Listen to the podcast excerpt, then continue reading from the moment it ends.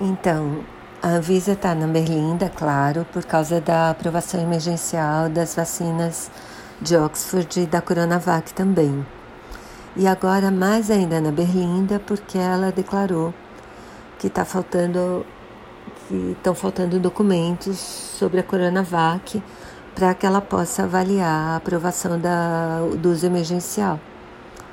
E tem um monte de gente no Facebook fazendo maior escândalo, maior escarcel, dizendo que a Visa não tem razão, que a Visa está dominada, que a Visa isso, que a Visa aquilo.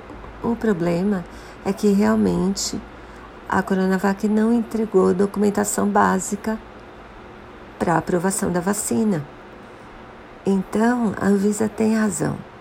Né? Eu vou colocar um artigo do Estadão em que diretores antigos da Anvisa, que não tem nada com a Anvisa de hoje, dizem que isso aí é básico para qualquer medicamento, inclusive para as vacinas.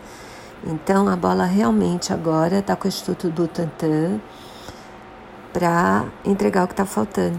E eu espero que isso aconteça logo, que a vacina passe, que possa ser usada, já que já tem milhões de doses disponíveis. Vamos torcer.